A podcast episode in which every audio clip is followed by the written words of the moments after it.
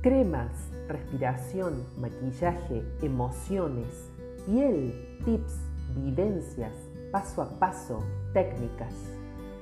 Todos alguna vez hemos buscado, usado o hablado de alguna de estas cosas. Hay quienes que no les importa tanto, pero siempre hay una primera vez que lo necesitan. A las que nos encanta, hasta escuchamos podcasts.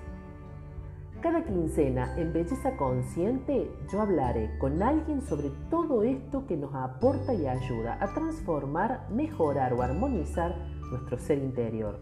Y eso te aseguro que se refleja en tu belleza exterior. A lo que incluiremos, por supuesto, tips y secretos para que te veas y sientas única. En Belleza Consciente te ayudamos a brillar.